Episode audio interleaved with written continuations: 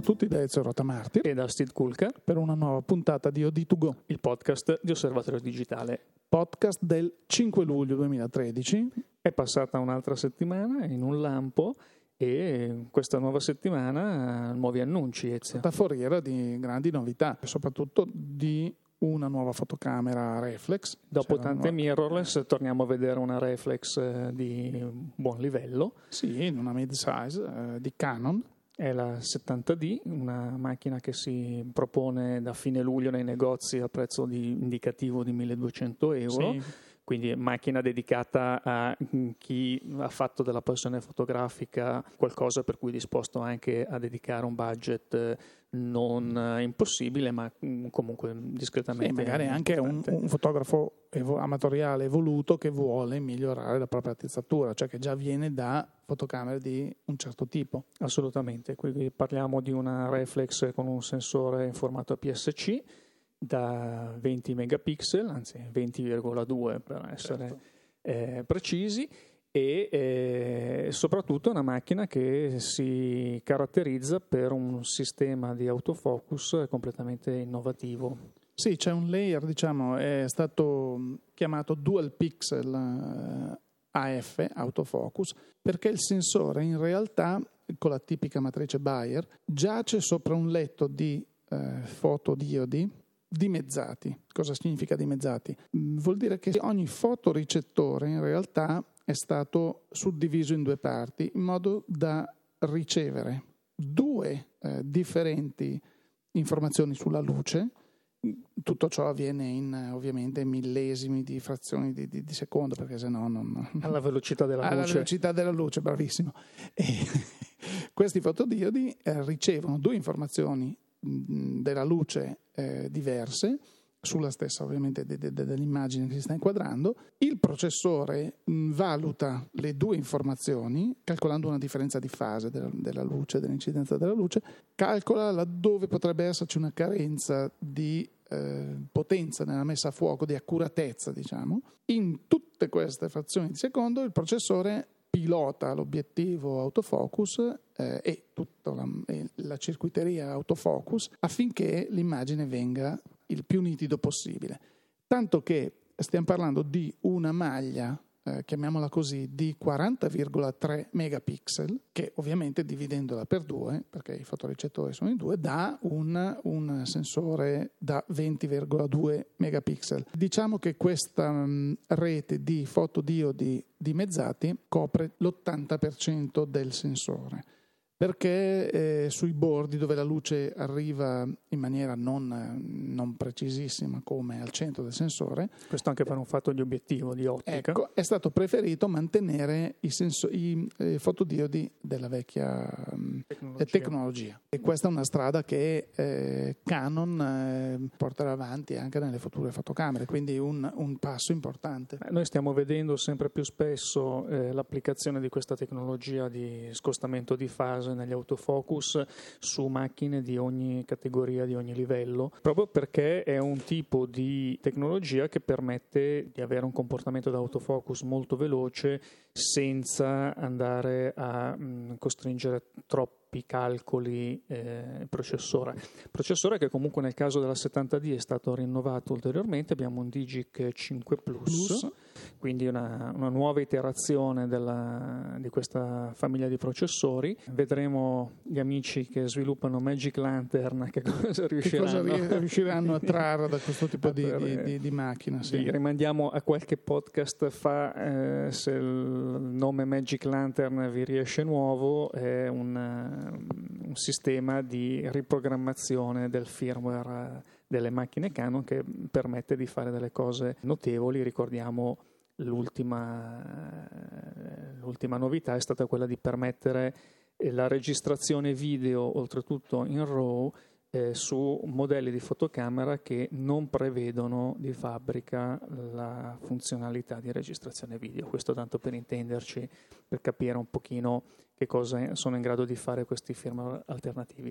Non stiamo però a parlare di eh, Magic Lantern e altri firmware, aspettiamo la 70D eh, nei negozi, come detto, a fine luglio, la proveremo per vedere se, eh, come si comporta poi sul campo questo sistema autofocus che poi andrà anche sperimentato nelle varie situazioni anche un po' limite dove gli autofocus tradizionali magari sì la cosa, la cosa interessante è che questo tipo di autofocus funziona eh, sia nella ripresa da, eh, guardando nel, nel mirino sia inquadrando con il live view per le riprese mh, fotografiche e per le riprese video. Quindi, infatti, la dimostrazione eh, che facevano con degli apparecchi demo anche nel, nel, nel, video era che proprio c'era la possibilità di realizzare dei video molto a fuoco anche con scarsa eh, luminosità oppure in assenza di grandi contrasti, che è un po' il problema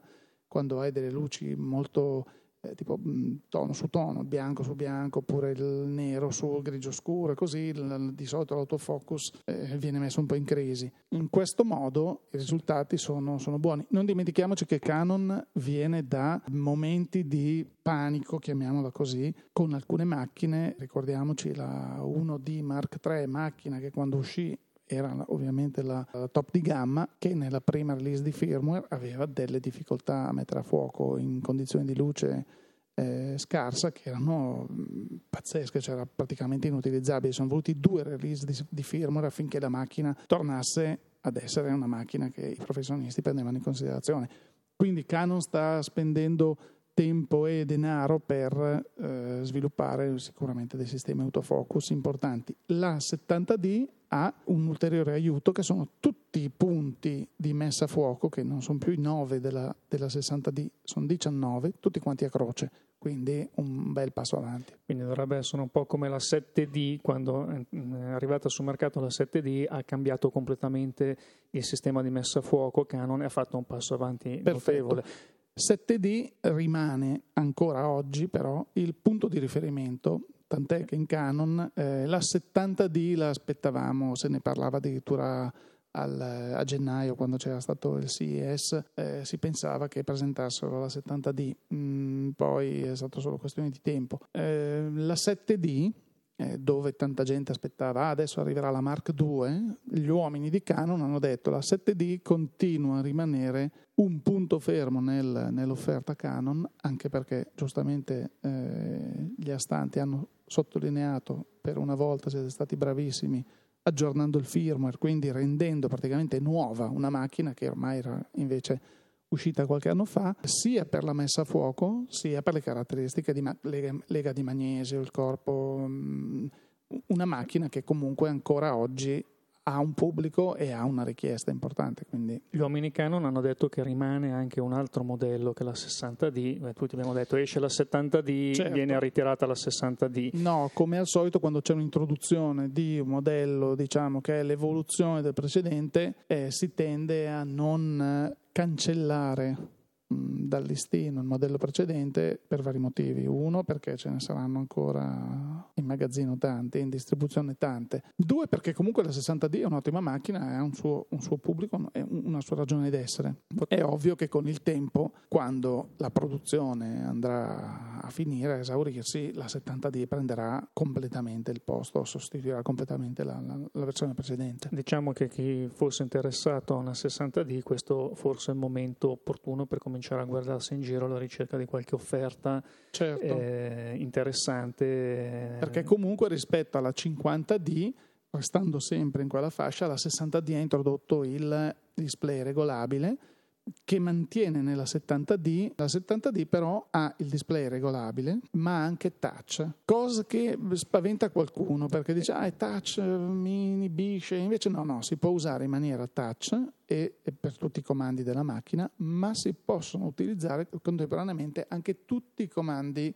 fisici, Quindi se sei abituato a premere un bottone per ottenere una funzione, puoi continuare a farlo nonostante il tasto, eh, cioè il, il, il, comando sia riportato sul display LCD touchscreen. Diciamo che al buio diventa un bonus incredibile quello di poter vedere finalmente dove bravissimo, sono i pulsanti sul, sul touch. Perché alcune macchine avevano, se ti ricordi in passato, sì. avevano i tasti. Nikon ha fatto questa scelta eh, di illuminare i tasti, che non è una, una, cosa da poco, e in questo caso a volte tu non sai mai al buio, non sai mai mm, più o meno, sai che il tasto è lì, però magari poi schiacci quello del, del, del print image quando invece ti serve eh, il, il formato scheda, il formato rapido, esatto. formattazione veloce, esatto. senza conferma.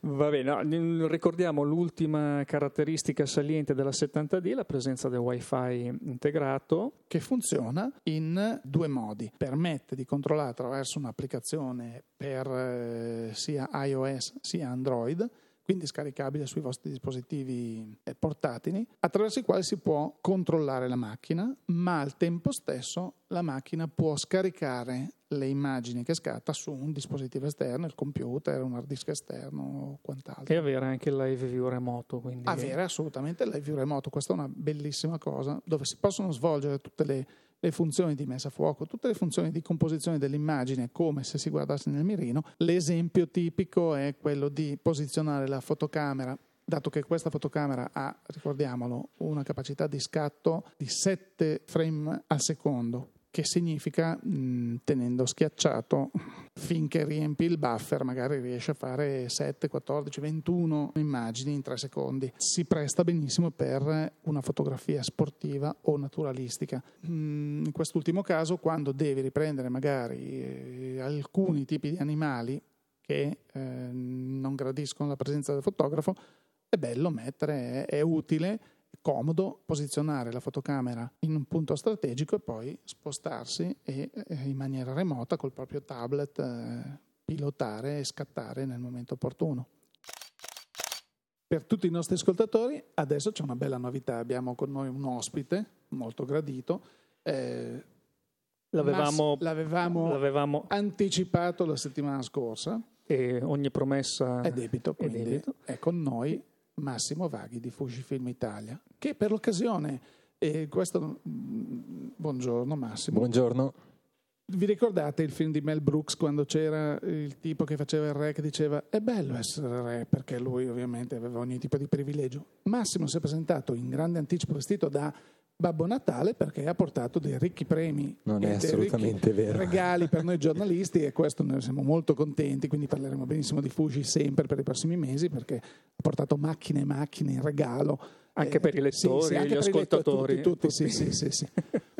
Scherzi a parte, eh, graditissimo ospite mh, mm, Massimo che ci parlerà di un po' di cose che stanno accadendo nel mondo Fuji. Ne abbiamo parlato noi di recente con l'introduzione della XM1 che sta ancora per arrivare però. Sì, la XM1, l'ultima novità, verrà commercializzata entro la fine del mese eh, una macchina che riprende la filosofia vincente che stiamo portando avanti ormai da due anni, quindi eh, corpo macchina in questo caso anche estremamente compatto, però con tutte le funzioni a portata di mano, quindi rotelle analogiche per tempi, diaframmi, taratura dell'esposizione, insomma sono tutte quelle cose che poi servono per fare le fotografie. È in pieno stile Fuji film, quindi che ci avete abituato con le macchine della serie X, un ritorno al controllo. Esatto, un ritorno immediato. al controllo immediato, al controllo manuale della ghiera dei diaframmi e dei tempi, eh, una cosa ecco, che noi abbiamo introdotto con la X100 ormai più di due anni fa. Ecco.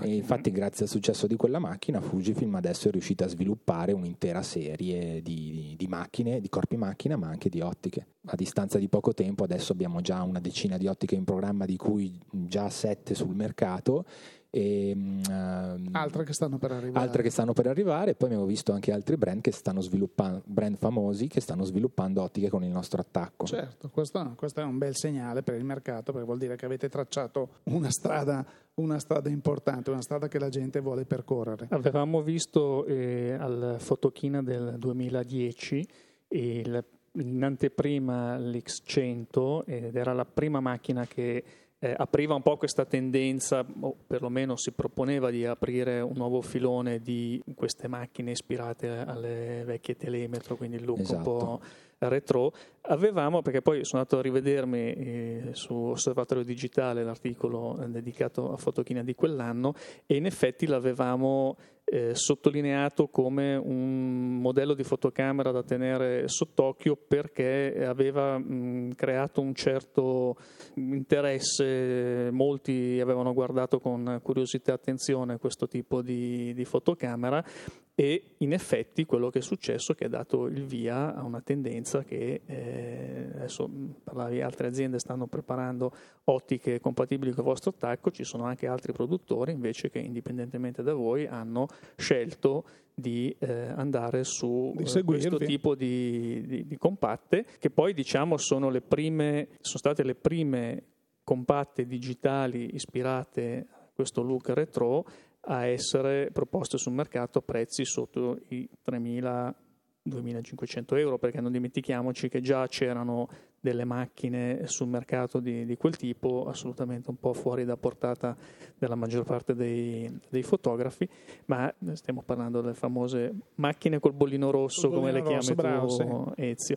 E in effetti da allora eh, ci sono stati molti modelli che sono usciti, oltretutto eh, a un certo punto è stato introdotto un nuovo sensore, eh, che è il famoso X-Trans, che tipo di fotografo si avvicina a questo tipo di macchina, Massimo? Ma secondo l'esperienza che stiamo avendo in questo periodo, eh, abbiamo capito che non c'è un, uno specifico tipo di fotografo che si avvicina alle macchine, ma eh, diciamo che siamo presi d'assalto un po' da tutte le direzioni. All'inizio sembrava che le nostre macchine fossero adatte particolarmente al reportage, alla street photography e quindi quel genere di fotografia che era legato al modello X100 Adesso, avendo un sistema composto dalla X Pro 1 e dalla X1 ottiche intercambiabili, abbiamo visto che tanti professionisti che abitualmente usano le reflex adesso hanno bisogno di macchine di qualità ma eh, molto più leggere da poter portare in giro. Pensiamo ad esempio ai matrimonialisti che devono avere magari anche due corpi macchina al collo per l'intera giornata. Ecco, questi sono stati i primi ad apprezzare la qualità, già erano abituati a usare le Fujifilm in passato, le nostre reflex, e, insomma, chi deve lavorare con le macchine deve guardare anche l'ergonomia, la qualità del file e, perché no, anche il prezzo, se vogliamo, le nostre macchine non sono neanche costose se paragonate alle reflex professionali sul mercato. No, certo, però io direi che sottolineo quello che mi ha colpito all'inizio di questo tipo di macchina è stato proprio la piacevolezza di tornare ad utilizzare una fotocamera dove tutto ciò che ti serviva era a portata di mano. È, è vero che io sono di un'altra epoca e dell'altro secolo, però quando facevi le fotografie avere la possibilità di chiudere un diaframma, aprirlo, regolare un tempo, bellissimo, il digitale ci porta a usare tutti gli automatismi, tutto, fantastico. Nel momento in cui però puoi regolare qualcosa al volo come eri abituato a farlo un tempo, è stato un grande piacere. Piacevolezza di prendere in mano, parliamo della X100. Quando uscì quella macchina, la sensazione che si aveva prendendola in mano era di un corpo non pesante, ma nemmeno leggero. Eh, che ti sfuggiva dalle mani, cioè proprio in metallo rifinito. Eh, c'erano alcuni particolari, anche il nome del modello inciso nella parte superiore, ripeto, forse sono cose che eh, non so se piacciono solo a me perché ho una certa età, ma non credo perché comunque hanno incontrato molto successo a livello di pubblico.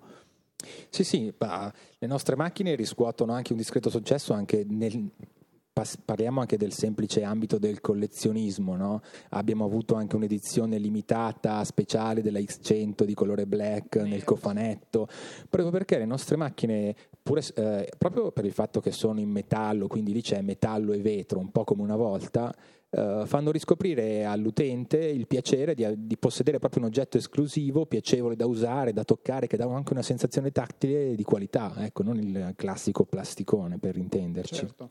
C'è stata anche un'evoluzione perché poi abbiamo avuto modo di provare appunto quasi tutta la gamma praticamente delle, della serie X. Già con la X Pro 1 anche il software di sistema si era evoluto, eh, poi c'è stata l'apparizione del tasto Q, esatto. magnifico, che adesso tutti, se non hai il tasto Q. Il quick menu. Esatto, eh, che è appunto che richiama le funzioni principali più utilizzate, diciamo. Eh, tante piccole cose che hanno fatto capire che insomma, Fuji aveva, aveva preso una direzione e stava segnando una strada. Esatto, Fujifilm ci ha creduto da, da, subito, già dalla X100, nonostante all'epoca quasi nessuno scommetteva che noi saremmo riusciti a vendere a più o meno quelli che erano i 1000 euro del D'epoca. tempo, esatto, una macchina ottica fissa, fissa, focale fissa e quindi di dimensioni neanche una proprio scommessa. contenute, mm. sensori APS-C e invece poi insomma il, il, tempo, il, il, tempo, ci ha dato ragione e abbiamo, siamo riusciti a sviluppare anche tutto il resto che, che, che poi oggi. Massimo c'è stata anche questa scommessa di questi eh, sensori che erano molto particolari perché questa tecnologia X-Trans eh, non riconosciuta all'inizio dai più diffusi programmi di raw conversion poteva generare qualche, qualche problema invece sì, sì, sì No, all'inizio qualche problema c'è stato perché mh, praticamente quando abbiamo lanciato questo sensore rivoluzionario era così rivoluzionario che non veniva riconosciuto dai software. Perché rivoluzionario? Ma, Dicelo in due parole. beh, perché innanzitutto eh, dalla nascita del digitale tutti i sensori che, che, acquisivano immagini a colori erano legati a quello che era la matrice di Bayer, che era un brevetto credo Kodak e praticamente quella matrice permetteva di catturare i pixel blu, i verdi, i rossi e poi combinarli per avere tutti gli altri colori. Però questa matrice di Bayer ad alta frequenza di ripetizione quindi causava l'effetto moiré in determinati casi quando c'era la sovrapposizione con la trama del tessuto, soggetti geometrici e allora doveva essere interposto davanti al sensore il filtro passo a basso per eliminare questo effetto. Noi eh, ci siamo domandati, caspita, però una volta con la pellicola l'effetto moiré non esisteva. Come mai? Come Perché mai? sulla pellicola i grani d'argento erano disposti in maniera molto casuale. Ovviamente non abbiamo disposti i colori completamente con una completa casualità, però eh, diciamo ad alta randomizzazione, quindi con una frequenza di ripetizione molto minore e quindi c'è meno probabilità che ci sia interferenza tra, tra, tra, la matrice del sensore e la figura geometrica che andiamo a fotografare. Quindi questo è un, è un grande passo avanti tecnologico, se si pensa che da vent'anni si utilizzava la stessa tecnologia e nonostante questo all'inizio i nostri mm, clienti sono rimasti un po' diciamo delusi, come ho speso tanti soldi per una macchina nuova e innovativa e adesso non riesco a usarla. Caspita, questa è la prova che tu hai comprato una macchina veramente diversa, qualcosa di, di veramente diverso e di innovativo. Certo, ci è voluto un po' di tempo prima che gli altri sviluppassero il filtro di demosaicizzazione a livello nostro, anzi le ultime versioni del software in commercio addirittura sono state fatte in collaborazione con noi perché mi è voluto dare una mano agli sviluppatori, di modo che adesso chi anche converter con i RAW converter sul mercato ha la stessa qualità del, del, del JPEG prodotto sulla macchina. Certo, certo. No, no, infatti abbiamo notato e ne abbiamo parlato anche nel podcast, aggiornando i nostri ascoltatori, ogni qualvolta un, eh, uno sviluppatore rendeva disponibile la versione, per fare i nomi, Lightroom, Capture One Pro eh, di, di, di Phase One e ultimamente anche Aperture di Apple, l'app con la possibilità di importare, acquisire direttamente le immagini dalle macchine e, e avere il RAW sviluppato direttamente, direttamente con un singolo passaggio non che prima non si potesse fare, perché ovviamente Fujifilm ha sempre allegato, sì, ha sempre sì, dato software. in dotazione il software per poter, magari c'era da fare se eh, mm, l'utente utilizzava, facciamo un esempio, Lightroom come RAW converter, come catalogatore, doveva fare un passaggio in più per lo sviluppo. Adesso questa cosa non, non è più, più necessaria. Esatto. Però è un bel segnale anche questo. Tant'è che la famiglia è cresciuta in maniera. In esatto, maniera... adesso Sensor X Trans ce l'abbiamo sulle reti della X100 che è l'X100S, sulla Pro 1 che è il nostro top gamma, e poi abbiamo la E1 che è un livello sotto, e adesso abbiamo lanciato la M1 quindi tutte basate sullo stesso sensore, eh, quindi macchine in grado di generare potenzialmente la stessa qualità del file. Ecco. Certo, che piacciono molto anche al pubblico femminile, non solo per la qualità, che ok, tante fotografe si avvicinano e dicono voglio una macchina performante, eh, ma anche per le dimensioni che risultano sì, contenute, sì, sì. Eh, però non è una macchina, un giocattolo. Una... Sono macchine per una fotografia forse un po' più riflessiva rispetto a quelle che il digitale ci aveva abituato negli ultimi anni, eh, dove magari c'era un'attenzione verso l'aspetto tecnico estremo, quindi vabbè, eh, la corsa al megapixel, ma anche la corsa allo zoom eh, alla raffica, eh, tutte queste caratteristiche tecniche che poi molto spesso mh, mm, si rivolgono più che al fotografo con la F maiuscola a colui che è appassionato di tecnologia fotografica, ecco, diciamo eh, così. E quindi noi abbiamo visto che il pubblico femminile invece eh, se c'è una caratteristica che possiamo generalizzare è proprio questa, mh, la tecnica viene messa in secondo piano e c'è più attenzione, molto più attenzione invece proprio alla parte fotografica, alla composizione, alla facilità, al avere una fotocamera che non si metta troppo tra il fotografo e il risultato finale. Facciamo un salto indietro di un paio di mesi. Eh, quest'anno Fujifilm era presente al Photoshop solo, diciamo, solo tra virgolette, con le apparecchiature di stampa. Tant'è che eh, ci siamo spesso sentiti così dire da, da, da, dal pubblico: Ah, ma ero venuto per vedere una macchina, invece le macchine erano solo in una vetrinetta. Però Fuji non ha abbandonato il proprio pubblico, anzi è andato a trovarlo a casa perché siete esatto. reduci sì. da un tour mm. sì, sì, italiano, l'experience tour. l'experience tour. Come è andato? Ci racconti qualcosa? È andato molto bene, abbiamo fatto una scelta coraggiosa, eh, diciamo in un periodo in cui le aziende tendono a cercare di risparmiare il più possibile. Noi abbiamo, siamo andati in controtendenza perché abbiamo detto non facciamo il Photoshop quest'anno, facciamo qualcos'altro magari che ci costa un po' di più ma che ci permetta di far vedere le macchine su tutta Italia. Abbiamo fatto tantissime date, in, tan- in, tante città abbiamo fatto il tutto esaurito, Uh, siamo stati premiati, ecco.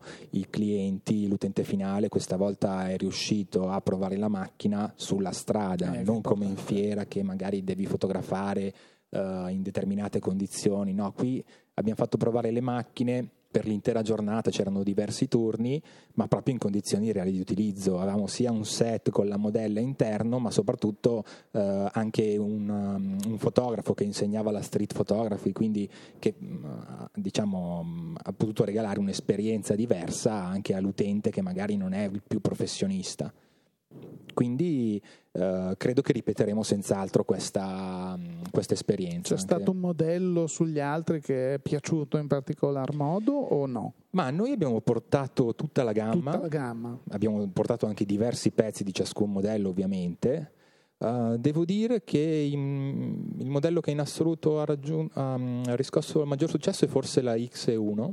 Mm perché un po' perché la stiamo vendendo a un prezzo molto accattivante, perché è disponibile in kit col 1855 e un po' perché ha tutto quello che serve per fotografare ai massimi livelli, quindi è vero che non ha il mirino ibrido, ma comunque un mirino elettronico a elevata risoluzione. E certo, non abbiamo nessun, mh, nessun, dato per quanto riguarda la XM1 che è appena uscita, che non abbiamo potuto ovviamente, portare dietro, ovviamente. però. Prossimo tour. Diciamo che il mirino è ancora un, un aspetto molto richiesto è su questo plus. tipo di macchina. Sì. Mm, sì. Esatto. Allora tu hai di fronte una persona che eh, qui in redazione tutti dicono eh, sì, eh, non c'ha il mirino, perché anche davanti a una compatta molto performante e così, mh, mm, eh, io dico sempre, eh sì, bella, però non ha il mirino. Perché? Perché se ti trovi in mezzo alla strada sotto il sole, tu puoi avere il display meraviglioso, eh, poi ripeto, forse sarà una questione anagrafica, guardi nel mirino, componi l'immagine in un altro modo. Sì, in realtà non, non, è tanto per la composizione, perché poi addirittura c'è una corrente di pensiero per la street photography e il reportage dove la fotografia è più istintiva, addirittura si mm. fa la foto senza neanche guardare, ma la macchina è già pronta allo scatto perché magari in iperfocale non deve mettere a fuoco e si fa una, sco- una foto più istintiva. Il mirino però ti permette di andare a fare un'inquadratura eh, non tanto più precisa ma più stabile. In tutti i professionisti perché utilizzano il mirino il live view? Già il fatto di portare la macchina a contatto con una, tua parte del corpo che può essere l'occhio la fronte ti permette di lavorare con tempi di scatto più lenti, quindi puoi fare eh, ritratti a luce ambiente quando c'è poca luce, senza flash, tenendo gli iso bassi, la macchina è più stabile quando, quando, invece la si impugna semplicemente con le mani e si guarda la foto sull'LCD ti accorgi che il tempo di sicurezza devi uh, raddoppiarlo perché sennò la foto è comunque mossa e cose di questo tipo. Ecco. Beh, forse ti, ti, ti, aiuta anche, almeno nel mio caso, mi aiuta a concentrarmi di più il mirino. Eh, quindi mi è sempre piaciuto il fatto, a parte che già la X100 aveva questo ottimo mirino elettronico ibrido ed era un, un piacere da utilizzare. Quindi anche lì si vede in queste piccole cose, vedi lo sforzo della ricerca e dello sviluppo di un'azienda, perché è dai particolari, a mio avviso, che sì, fuori il valore di un prodotto. Esatto, il mirino ibrido Um, tra le altre cose è particolarmente utile perché nella versione elettronica permette la precisione dell'inquadratura dal 100% della, della, visualizzazione del fotogramma.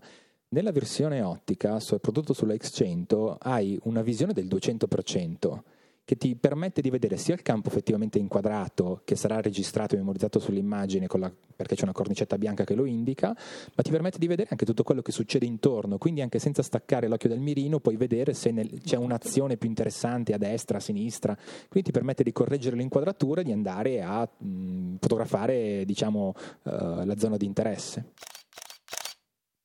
Sviluppi, eh, molto interessante è stato il, um, l'anno scorso secondo me è una mossa non solo di marketing, ma eh, tipicamente giapponese, quando si vuole sottolineare quello che si ha in mente, un progetto, è stato l'introduzione delle macchine della serie X eh, a eh, lenti intercambi- obiettivi intercambiabili con un programma di sviluppo. Quando è stato detto, va bene, adesso abbiamo a disposizione solo, tra virgolette, tre ottiche che diventeranno 10 nell'arco di eh, X mesi e questa roadmap, non so chiamiamola così, è stata rispettata perché adesso è stata le, rispettata e è stata addirittura ampliata. ampliata e addirittura alcuni obiettivi usciranno con specifiche migliorate su richiesta dei clienti. Pensiamo ad esempio al 56 mm che era stato annunciato come 1.4 per il gennaio 2014 sarà un 1.2 perché la focale è perfetta per il ritratto e siccome sul sensore APS-C la profondità di campo è comunque più ampia allora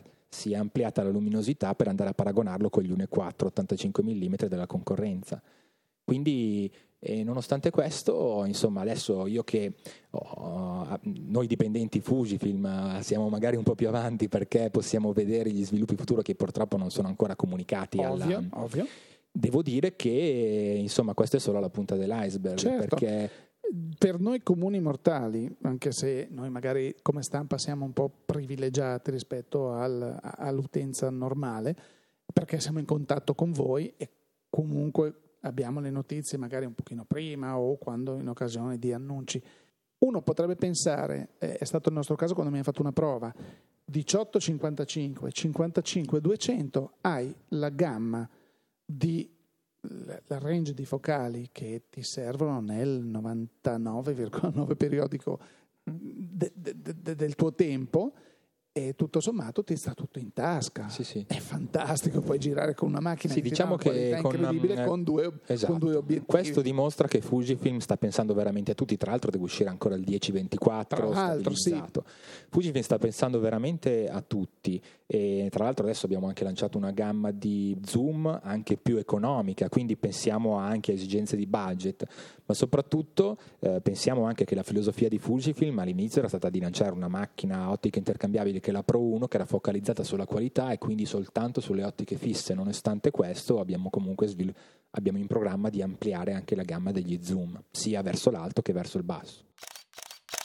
Bene, direi una chiacchierata tutto tondo molto interessante. Noi aspettiamo ulteriori sviluppi e come sempre saremo pronti a riferirveli nel nostro podcast. Magari Massimo tornerai a trovarci. Con piacere. E, con altre novità. Lo, magari poi lo troveremo gli eh, sviluppi anche sulle pagine di Osservatorio Digitale. Come al solito. L'indirizzo www.osservatoriodigitale.it su fotoguida www.fotoguida.it, ovviamente anche nel comparatore di fotoguida. Dove trovate da sempre tutte le macchine Fujifilm. Quindi anche l'XM1 che, di cui eh. abbiamo parlato, era 5 no, minuti dopo l'annuncio c'erano le specifiche dell'XM1, tanto che la macchina non è ancora uscita, ma chi volesse eh, magari confrontarla con altri modelli che già possiede o che magari è intenzionato a, a, valutare per un possibile acquisto, può tranquillamente mettere a confronto tutte le fotocamere che vuole. il nostro tempo è scaduto, non ci resta che salutare Massimo Vaghi e ringraziarlo ancora. Grazie a voi. A da Ezio Rotamartir. Da Steve Kulka. Un a risentirci la settimana prossima. Grazie, a risentirci a tutti.